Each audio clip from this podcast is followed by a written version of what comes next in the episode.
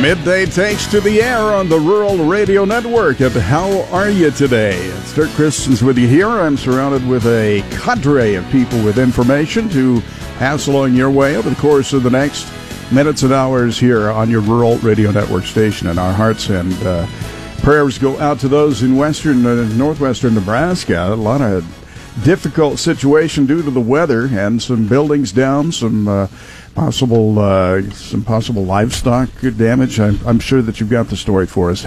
That's right. Coming up at 1213, Chabella Guzman of KNEB, our sister station, is talking with a farmer about the storms that hit the panhandle last night and the effect to the fields and what they're seeing in their area very interesting to see what happens to the crops. They had tornadoes and hail and wind and rain, so it'll be interesting to see. For the 1219, Dewey Nelson is joined with Dean Hefta, Director of Water Street Solutions. Their topic today is the next generation leadership on the farm. For the newsmaker, we are joined again with Chabella Guzman from KNEB, talking with two Rwanda students who are interning at the UNL Extension in Scottsbluff. They're part of a group of six students interning at Scottsbluff, and they're working with crops, weeds, and other cropping subjects. The two she's speaking to are working on plant pathology and working on different pea varieties. And then for the 117, Joe Gangwish is joined with Strahinja Stepanovic. He is with University of Nebraska Extension discussing their upcoming wheat and field pea variety days that is taking place in the central and western Nebraska. All right. Thank you, Jesse Harding. We yep. should do it. We should do like a duel off here. You get the tennis names. She gets the extension names. Yeah, that's a push. that was a good one. You did very well on Thanks. that. Thank you. I, he won't even try tennis names, you know. He'd have to bring in Jen to help him. yes, our own Jen Hauser is our resident tex- tennis That's expert. That's so, right. but it's it's not like the names used to be. That's right. You know, no, no Chris Everts out there anymore. no, no Jimmy Connors or, or Pam Shriver. Yeah. So, all right. Anyway, coming up in sports, we'll talk to Golden State Warriors. They won the NBA title last night, Game Five. Kevin Durant, he was the MVP. He he deserved it. That guy had a good yeah. five game run and came up big last night, 39 points to help them to the victory. He had a good good post game interview too. I yes, like he did, especially with his mother being there. So those two have been through a lot over the years. College World Series schedule is set. We will give you the lowdown on that. The first game has the number one national seed, Oregon State. They've won 21 games in a row. They will take on Cal State Fullerton on Saturday afternoon. And you heard about this former NBA star Dennis Rodman is back in North Korea playing the role of diplomat. Uh, he knows President Trump, and also he's been in North Korea before. He's friends or acquaintances with Kim Jong Un. Mm-hmm.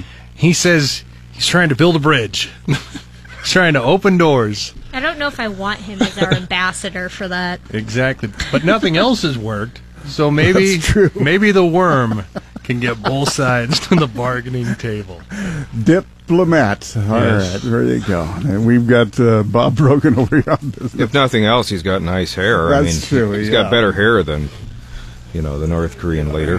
But uh, he takes chances. Yes. yes. Technology stocks are leading U.S. indexes higher today. And also, inflation at the wholesale level stayed pretty much flat in May as food and energy prices slipped.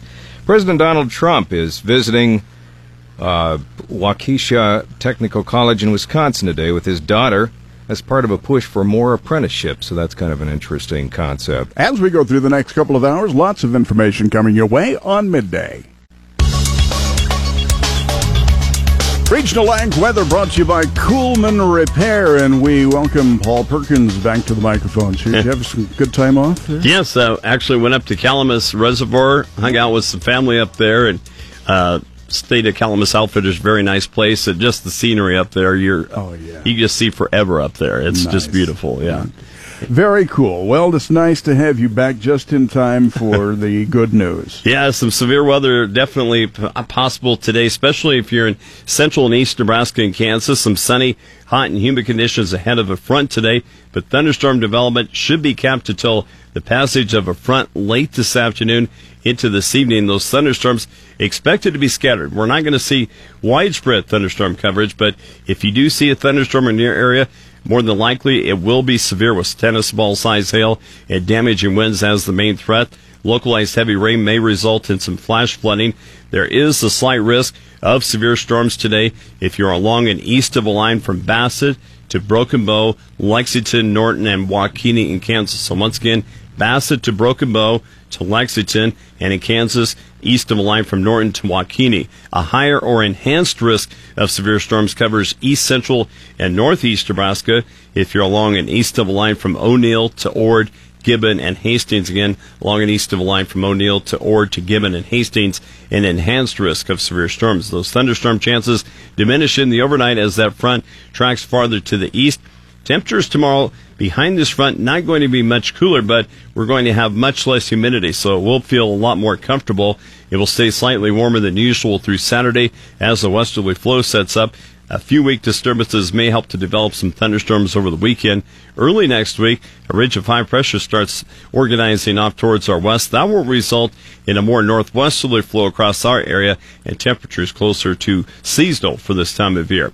Now, in the long term forecast for Nebraska, we are looking at uh, actually for Nebraska and Kansas. Near normal to warmer than normal temperatures are expected Sunday through June 26th. In central Nebraska, for reference, mid to late June Mid to late June daytime highs usually average in the mid 80s with overnight lows on average right around 60. Nebraska's precipitation forecast expected to be drier than normal Sunday through the 26th. The Kansas precipitation forecast starts out drier than normal early next week, then it trends closer to what we usually see for this time of year, the middle of next week through June 26th. Weather factors grabbing the attention of the market today include rain only offering limited relief from the drought in the northern plains and variable rain prospects in the Midwest.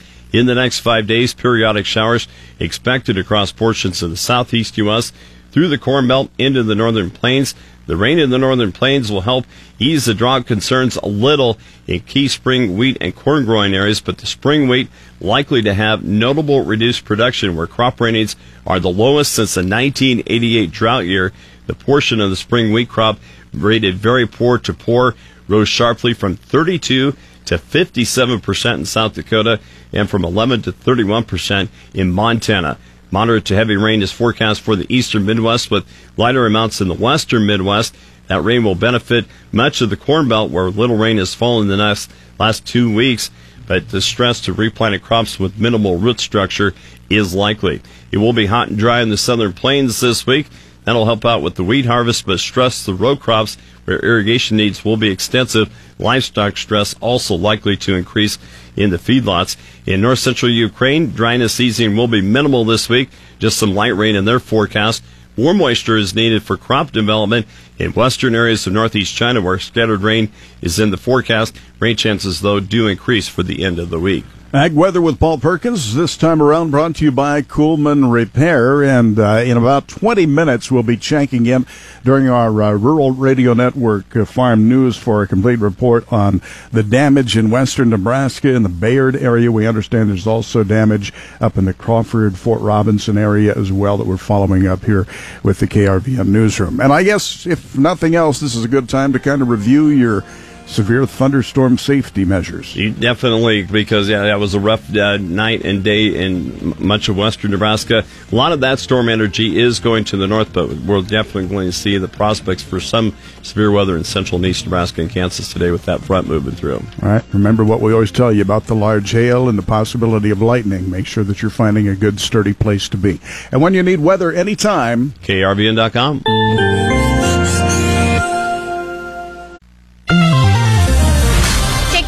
agriculture information on the Rural Radio Network. I'm Jesse Harding. A group of severe storms hit the panhandle of Nebraska last night, Chabella Guzman has more. Severe storms brought with them tornadoes, hail, strong winds, and heavy rain on Monday night in the panhandle of Nebraska.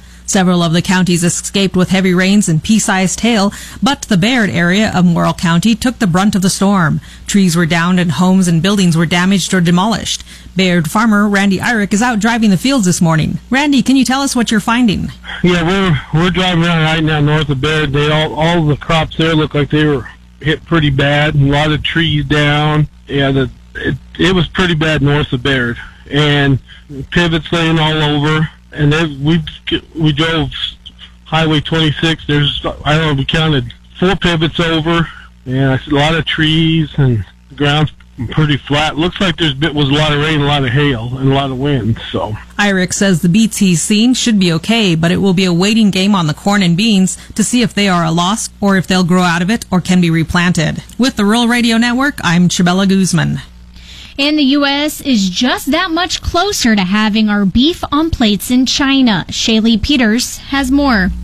Yesterday, USDA posted the requirements for exporting U.S. beef to China, something producers and packers have been waiting on. And Joe Schuele with U.S. Meat Export Federation says they're favorable for the U.S. Well, there's a lot to like in the agreement. Uh, there were several uh, several aspects of the agreement that were better, for example, than what other beef exporting countries have been able to achieve with China.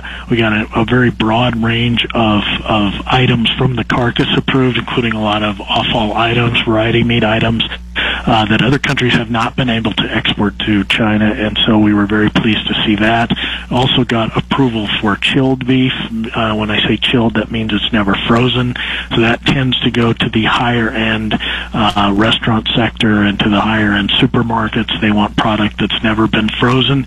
Schuele said the fact that we can ship chilled beef is important because it's something other competing countries have struggled with. For the Rural Radio Network, I'm Shaylee Peters. Beef exporters to China must meet specific requirements under the USDA Export Verification Program. These requirements apply to U.S. companies, slaughterers, fabricators, and or processors that supply beef and beef products as listed on the USDA Food Safety and Inspection Service website. Eligible beef products exported to China should not contain growth promotants, feed additives, and other chemical compounds, including ractopamine, prohibited by China's law and regulations, according to FSIS, and beef shipments detected with with prohibited substance or compounds at the Port Authority entry will be rejected, returning to the U.S. and or destroyed. And just coming across the news service, major food and beverage companies have won in a Trump administration's latest delay of Obama era labeling requirements. A nutrition facts panel designed to make it easier to show calories and added sugars in products was originally slated to be on packages beginning of 2018, but is now being delayed until an unspecified date. And coming from FD- FDA's website, it says in a quote that the fast approaching compliance deadline was virtually impossible to meet without the needed financial guidance from FDA. FDA's extension is both reasonable and practical, and that's according to the president of the Grocery Manufacturer Association trade group. That's been a look at agriculture information. For more, you can find it anytime online by visiting ruralradio.com. The Rural Radio Network, I'm Jesse Harding. The next generation leadership on the farm. That's our topic with Dean Hefta, Director with Water Street Solutions. Dean, what does the next generation need to know about leading the farm? When a next generation farmer comes back to the family farm, they uh, often have questions and, and concerns about their new role and uh, even how they're going to be received by others on the farm. One of the concerns I hear from these farmers is, you know, how can I become more of a leader on the farm, especially from the perspective of who's in charge right now. You know, I think this is the right question to be asking. They're not necessarily saying, you know, I want to come back in and, and be handed everything over and be in charge. They're looking to know, you know, how do I earn my way into a, a bigger leadership role and, you know, show my commitment and my abilities. They're being proactive. Uh, rather than sitting back and saying, you know, I'm wondering when Dad's going to train me, or I wish I could get it more exposure to things on the farm. They're they're trying to take a proactive approach to finding their role. What else is the younger generation concerned about these days? I think some of the worries that can come through when you hear maybe some of the horror stories. The generation older than them has worked just as hired hands well into you know their 50s because the older generation won't really give up any decision making. And it doesn't mean that the older generation has to give it up, but the reality is people need to be on the same page for expectations because those things happen. And I believe both generations play a role in helping to determine and, and figure out, you know, what, what is the right amount of preparation or demonstration to take over leadership, you know, what's needed. There might be a point when both generations feel comfortable with that handoff to begin happening. I think it it's good for it to be small pieces where they're demonstrating leadership. And it starts with doing everything you can to really enhance your capabilities as a farmer and a, and a future leader. So it's it's like you're earning your way into that next level of responsibility. It's becoming more educated on all the areas of skills that you're going to need to lead, and really practicing and demonstrating them before you need them. Dean, what are some ways to do that? Well, you, I mean, you can start by asking yourself some questions. Uh, think of four questions come to mind. You know, if you're um, the older generation on the farm, you might um, consider whether your successor is is really preparing in these ways. You know, first, what are the main skills I'll need as a leader? Thinking beyond production and into the, the business management side of the of the farm, where are the areas that you need exposure and experience? Have you spent time learning about and, and working with farm finances and developing your skills in those areas. Uh, things like financial literacy and, and developing supplier relationships and landlord negotiations and marketing. Those areas outside of production that are necessary for leadership, how do I develop in those areas? What are those key skills? Uh, another question, you know, how will I learn the skills that I have identified? You know, learning by doing is a great thing. But what are some of the mentors and classes that I can go to and utilize to develop my understanding. Another question is, what are the attitudes and behaviors that I'll need as the leader? You know, thinking about the, the behaviors and attitudes that are needed and figuring out how, where am I at and how am I going to develop? And finally, how do I know when I'm really prepared to lead the operation? And typically you're never quite prepared for the role you're in, but getting exposure to new experiences will give you the confidence, both to you and the current leader, that you're more ready uh, every year. If you want to know more about this or any other topic, go to waterstreet.org or call 866 249 2528. Today, we've discussed next generation leadership on the farm with Dean Hefta, Director, Water Street Solutions. You're listening to Midday on the Rural Radio Network, and it's time to check sports with Jason Jorgensen. Hey, thanks, Dirk. Well, the schedule has been set for the upcoming CWS in Omaha, the number one national seed, Oregon State. They've won 21 in a row. They are 54 and 4 on the year. They play the first game on Saturday afternoon against Cal State Fullerton. The second game has Florida State battling LSU. Then on Sunday, the afternoon matchup has Texas A&M against Louisville, and the second game of the day has a matchup between TCU and Florida. The city of Oakland is gearing up for a Thursday parade to celebrate the Golden State Warriors' latest NBA title. Fans, as you might expect, have been snapping up victory shirts and hats following a night of celebrating, and city crews are busy hanging championship banners along the parade route. The parade will take place Thursday morning in downtown Oakland, following the same route as the team's parade did to celebrate its 2015 NBA title. Kansas City Royals made three selections on the first day of the Major League Baseball Players Draft yesterday. Their first pick was first baseman Nick Pratto from Huntington Beach, California. He was selected with a 14th overall pick in the first round. Stillwater, Oklahoma High School's Ryan Vilade, the Gatorade Baseball Player of the Year in his state, went to the Rockies yesterday in the second round. He was selected with the 48th pick. And the Minnesota Twins, they selected California high school shortstop Royce Lewis with the number one pick. The six foot, 185 pounder from New Jersey hit 377 with four homers and 25 stolen bases this past spring. Well, Dennis Rodman is back in North Korea today. Speaking to reporters at the airport in Beijing on his way to North Korea, Rodman says he's trying to open a door between North Korean leader Kim Jong un and President Trump. Former NBA star knows them both, making four previous trips to North Korea and having appeared on Celebrity Apprentice. In a separate development, the State Department says North Korea has released an American university student who had been serving a 15 year prison term. That statement makes no mention of Rodman's visit, and U.S. officials say Rodman is in North Korea as a private citizen. And Mike Gundy has signed a five-year contract extension with Oklahoma State that will pay him about $4.2 million. The deal announced today requires approval from the Oklahoma State and A&M Board of Regents. That agreement will automatically roll over each season and it replaces his current deal. Gundy is Oklahoma State's longest-serving and most successful head football coach with a record of 104 and 50. He previously made $3.9 million a season. That's a look at sports. Have a great day. I'm Jason Jorgensen. Stay tuned. More midday is just ahead. You are listening to the Rural Radio Network.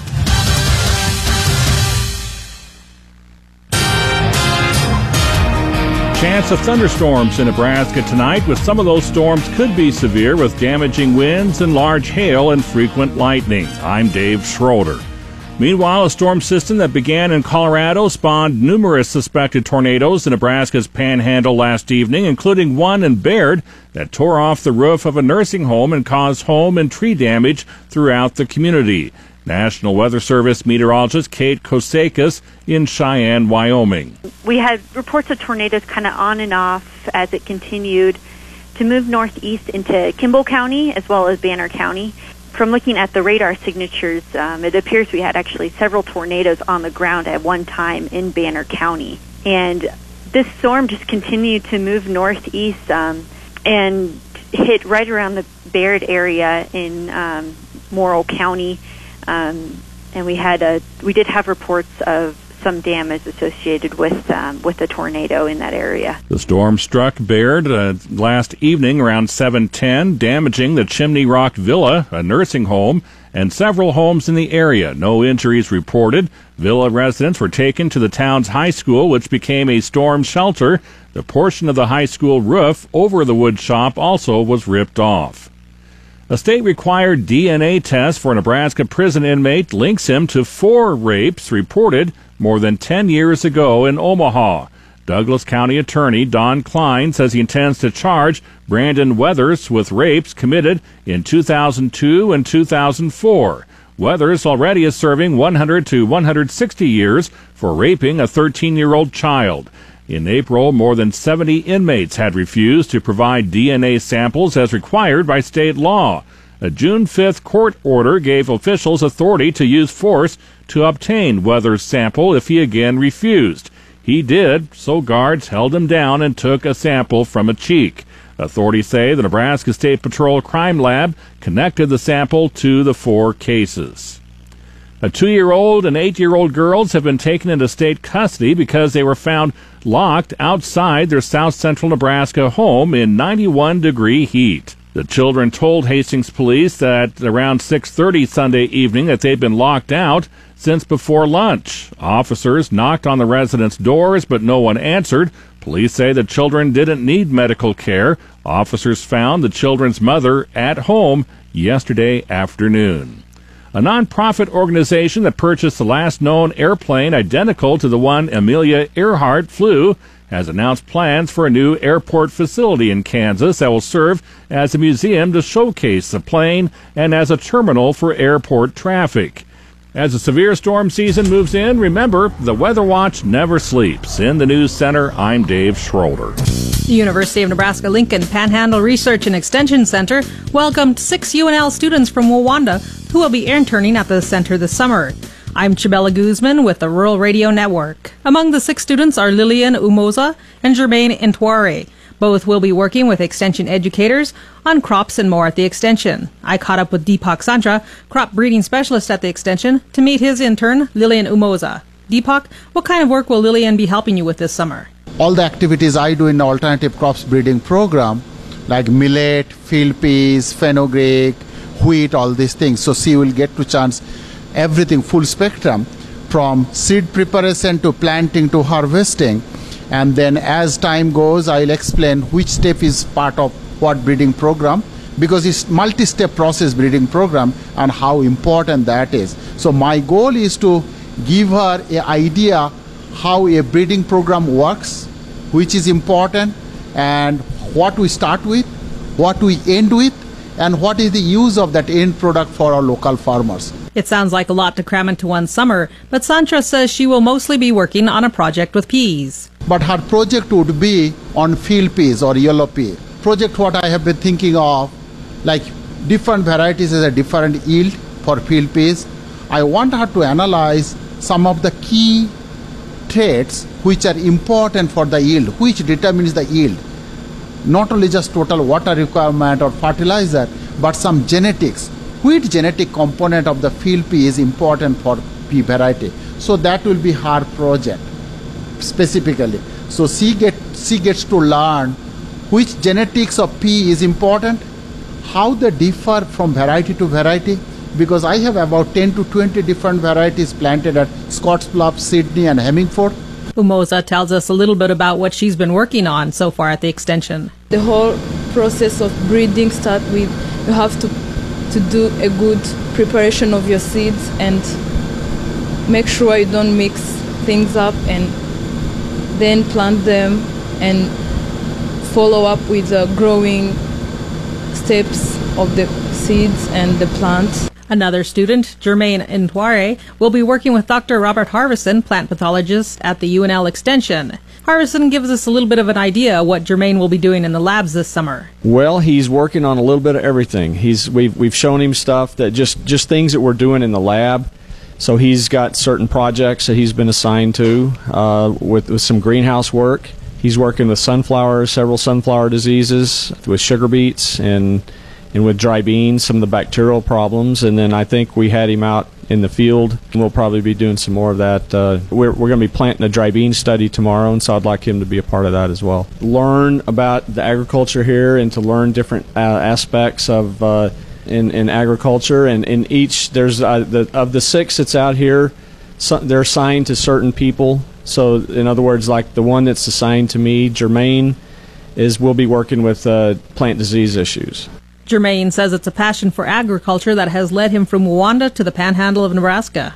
We, when you see Rwanda, like uh, geographically, is located in the tropics, so nearby the equator. So there is a lot of disease trends right in that region. So one of the things that is striking more intensively our agriculture, beside drought and other stuff, there's a lot of plant diseases right there.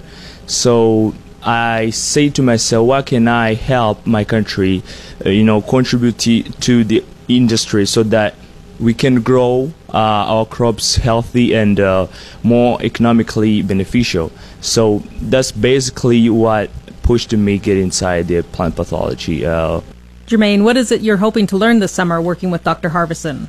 I'm looking forward on learning about plant pathology and the system here they use. So pretty much I'm concerned about what is the disease, how does it look like, and what are the principal uh, measures to uh, come out that threats. Jermaine, I understand you've been working with wheat. Can you tell us more about what you're learning with the crop? There is a bunch of wheat crops here getting disease, the viral diseases. So I found that very interesting because I kind of have now a bigger and broad picture of what kind of viral disease, how does it look like in uh, in the wheat industry, and uh, I'm really looking forward to working more and uh, learning more about it. Jermaine says even though he's in Nebraska, he still keeps up on Rwanda's agriculture sector and some of the challenges it is facing. Lillian, what are you looking forward to learning this summer? Observing what happened like to the field and I think it's going to be helpful to me because there's a lot of things to learn here. I get to go out to the field and observe everything. Deepak gave me a project to work on pea, and peas are being grown back in my country, so I get to do that by myself and follow up with the whole growing season. And when I finish the project, like the peas will be like harvested from the seed, and I get to make conclusions about what happened on the field. She says the panhandle is very different from Rwanda and even Lincoln, but she's looking forward to a summer in the fields. The students Lillian Umaza and Jermaine Intware are just two of the six interning at the Panhandle Research and Extension Center in Scottsbluff. There are nine more Rwandan interns at the West Central Research and Extension in North Platte, and several are interning in Lincoln. With the Rural Radio Network, I'm Chabella Guzman. Back on the Rural Radio Network as we talk with Joe Teal of Great Plains Commodities in our second day of losses in the cattle futures, Joe. Yes, sir. Uh, well, I think uh, there's some concern that we're going to see more cattle uh, down the road, plus the fact that the uh, trade yesterday, even though it was fairly light, was at lower money, and that caused a lot of concern. Then you throw in the uh, cutouts at noon being lower on the choice, and that uh, pretty much solidified the fact that we were going to see a lower day today. And uh, uh, but we did kind of rebound here right at the very end, come off the lows. Uh, I think short covering uh, markets approaching oversold, and I think uh, uh, that could come become a factor uh, later on because we are now back to uh, a fair discount uh, to the uh, the cash that did trade. But I think there is some fear that we're going to see uh, cash continue to uh, slide just a bit. It Doesn't appear the Packers quite as aggressive as they have been in previous weeks. Uh, feeders under some pressure as the uh, grains rebounded today, and uh, but the same thing there, rebounding a little bit uh, off the lows at the close. I think under short covering. So uh, uh, just kind of a quiet, methodically uh, lower day today in the cattle. And the hogs, just about the opposite, a methodically higher day in the uh, hogs. Cash uh, seemed to be a lot higher once again.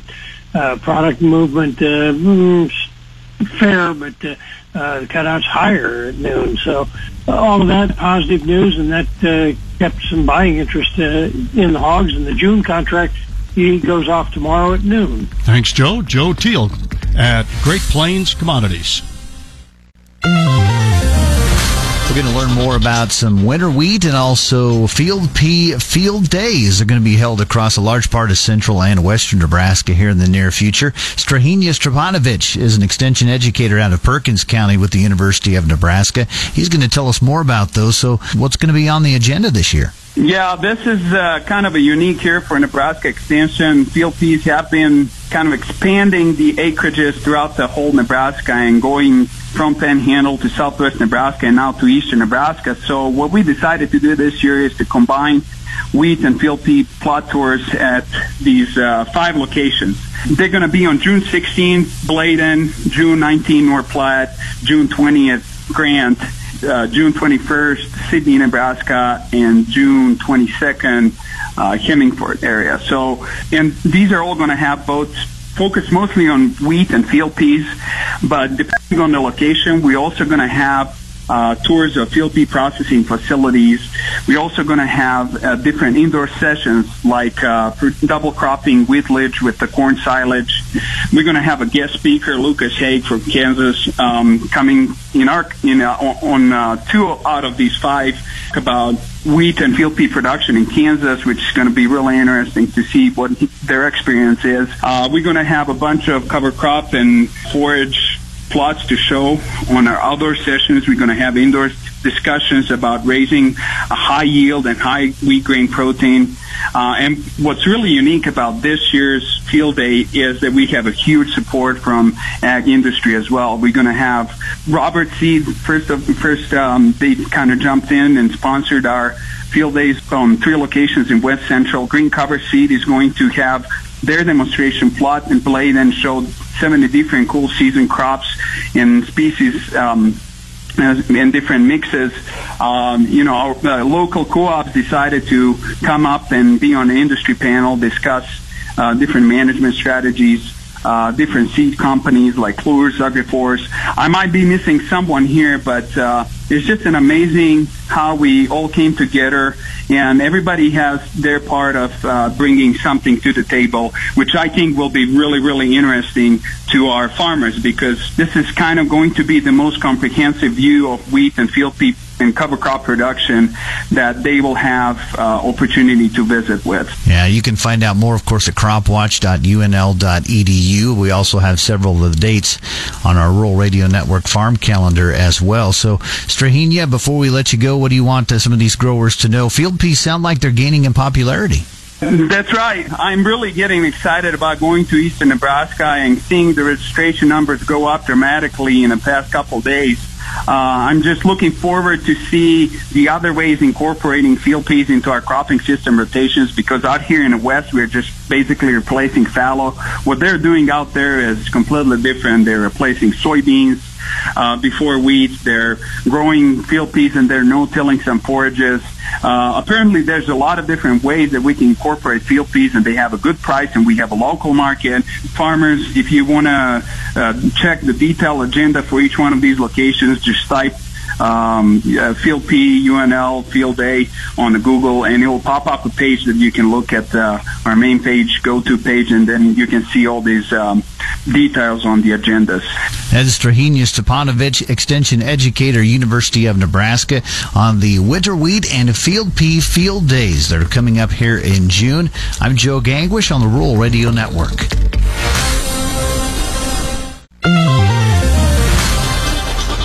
Big day in the wheat market. Dewey Nelson on the Rural Radio Network. And we're joined by John Payne, Senior Marketing Analyst with Daniels Ag Marketing in Chicago and publisher of the newsletter This Week in Grain. Spring wheat was the story of the day today, wasn't it? Yeah, big moves there, and uh, continued dryness up up there. They did get some rain this morning, but I think the forecast is looking for kind of another spell of dryness there as we get into uh, uh, middle part of April. I'm sorry, June. Markets have just been crazy. Really, it's uh, wheat leading it, and that's what we want to see here. And then the row crop markets, wheat has been depressed for so long that uh, to see this kind of bounce, maybe put the floor under everything. Still think we've got to be careful here on that September contract. A lot of grain that needs to move before the end of the summer, but if you can get a handle on the forecast, you can probably predict where this thing's going. The latter is very difficult, though. It was rather impressive to see these late moves in the session uh, to almost um, session highs for all three contracts of Minneapolis, Chicago, and Kansas City. Right, and the Kansas City trading, and it's the highest close we've had since the, the, the snow run up, which was you know, only 45 days ago. I think we had snow at that point. And now we're sitting 90 degrees and worried about dryness. Um, it feels like maybe we've got to run up to that level. That's 480, 475 on the uh, the July contract. I'd say producers with bushels to move, they got to make decisions there. Uh, it's you know I'm certainly not against reowning it, but you're gonna have to you're gonna have to buy the carry to get that kind of price action. We've got two weeks to go before this contract goes into delivery. If we expire right here, this will be about 50 cents higher than really where we've been the last six or seven expiration periods. So I think a lot of this is getting priced in, but you know the Minneapolis contract continuing to rally, that could go to seven dollars. So that could drag on the Kansas City easily. And in corn, we continue to see that pretty narrow trading range, 360 to 380, 382. Correct? Yeah, I think it pays to, to really buy the breaks and not chase the rallies here. Feels like maybe we've got another run up above four dollars on the December contract, possibly as high as four ten, four twenty if you really want to get pushing. But uh, again, I think you're going to start to lose some some demand as, as the market rallies here, and um, you know we're dollar over where we, where we would have expired a, a, a year ago, uh, and the December contract at that point. Um, tough to say though on the weather. You know, I know the heat is taking its toll on things out west. Out east, we're depending on moisture here the next seven days. If that comes and we cool off, things could look pretty good. But uh, I look for those crop conditions to continue to deteriorate through June, albeit slowly. Uh, but I think they will be a lot, less than they are right now. Little by little. Thanks, John. John Payne, Senior Marketing Analyst, Daniels Ag Marketing in Chicago, and the place to go is danielsagmarketing.com.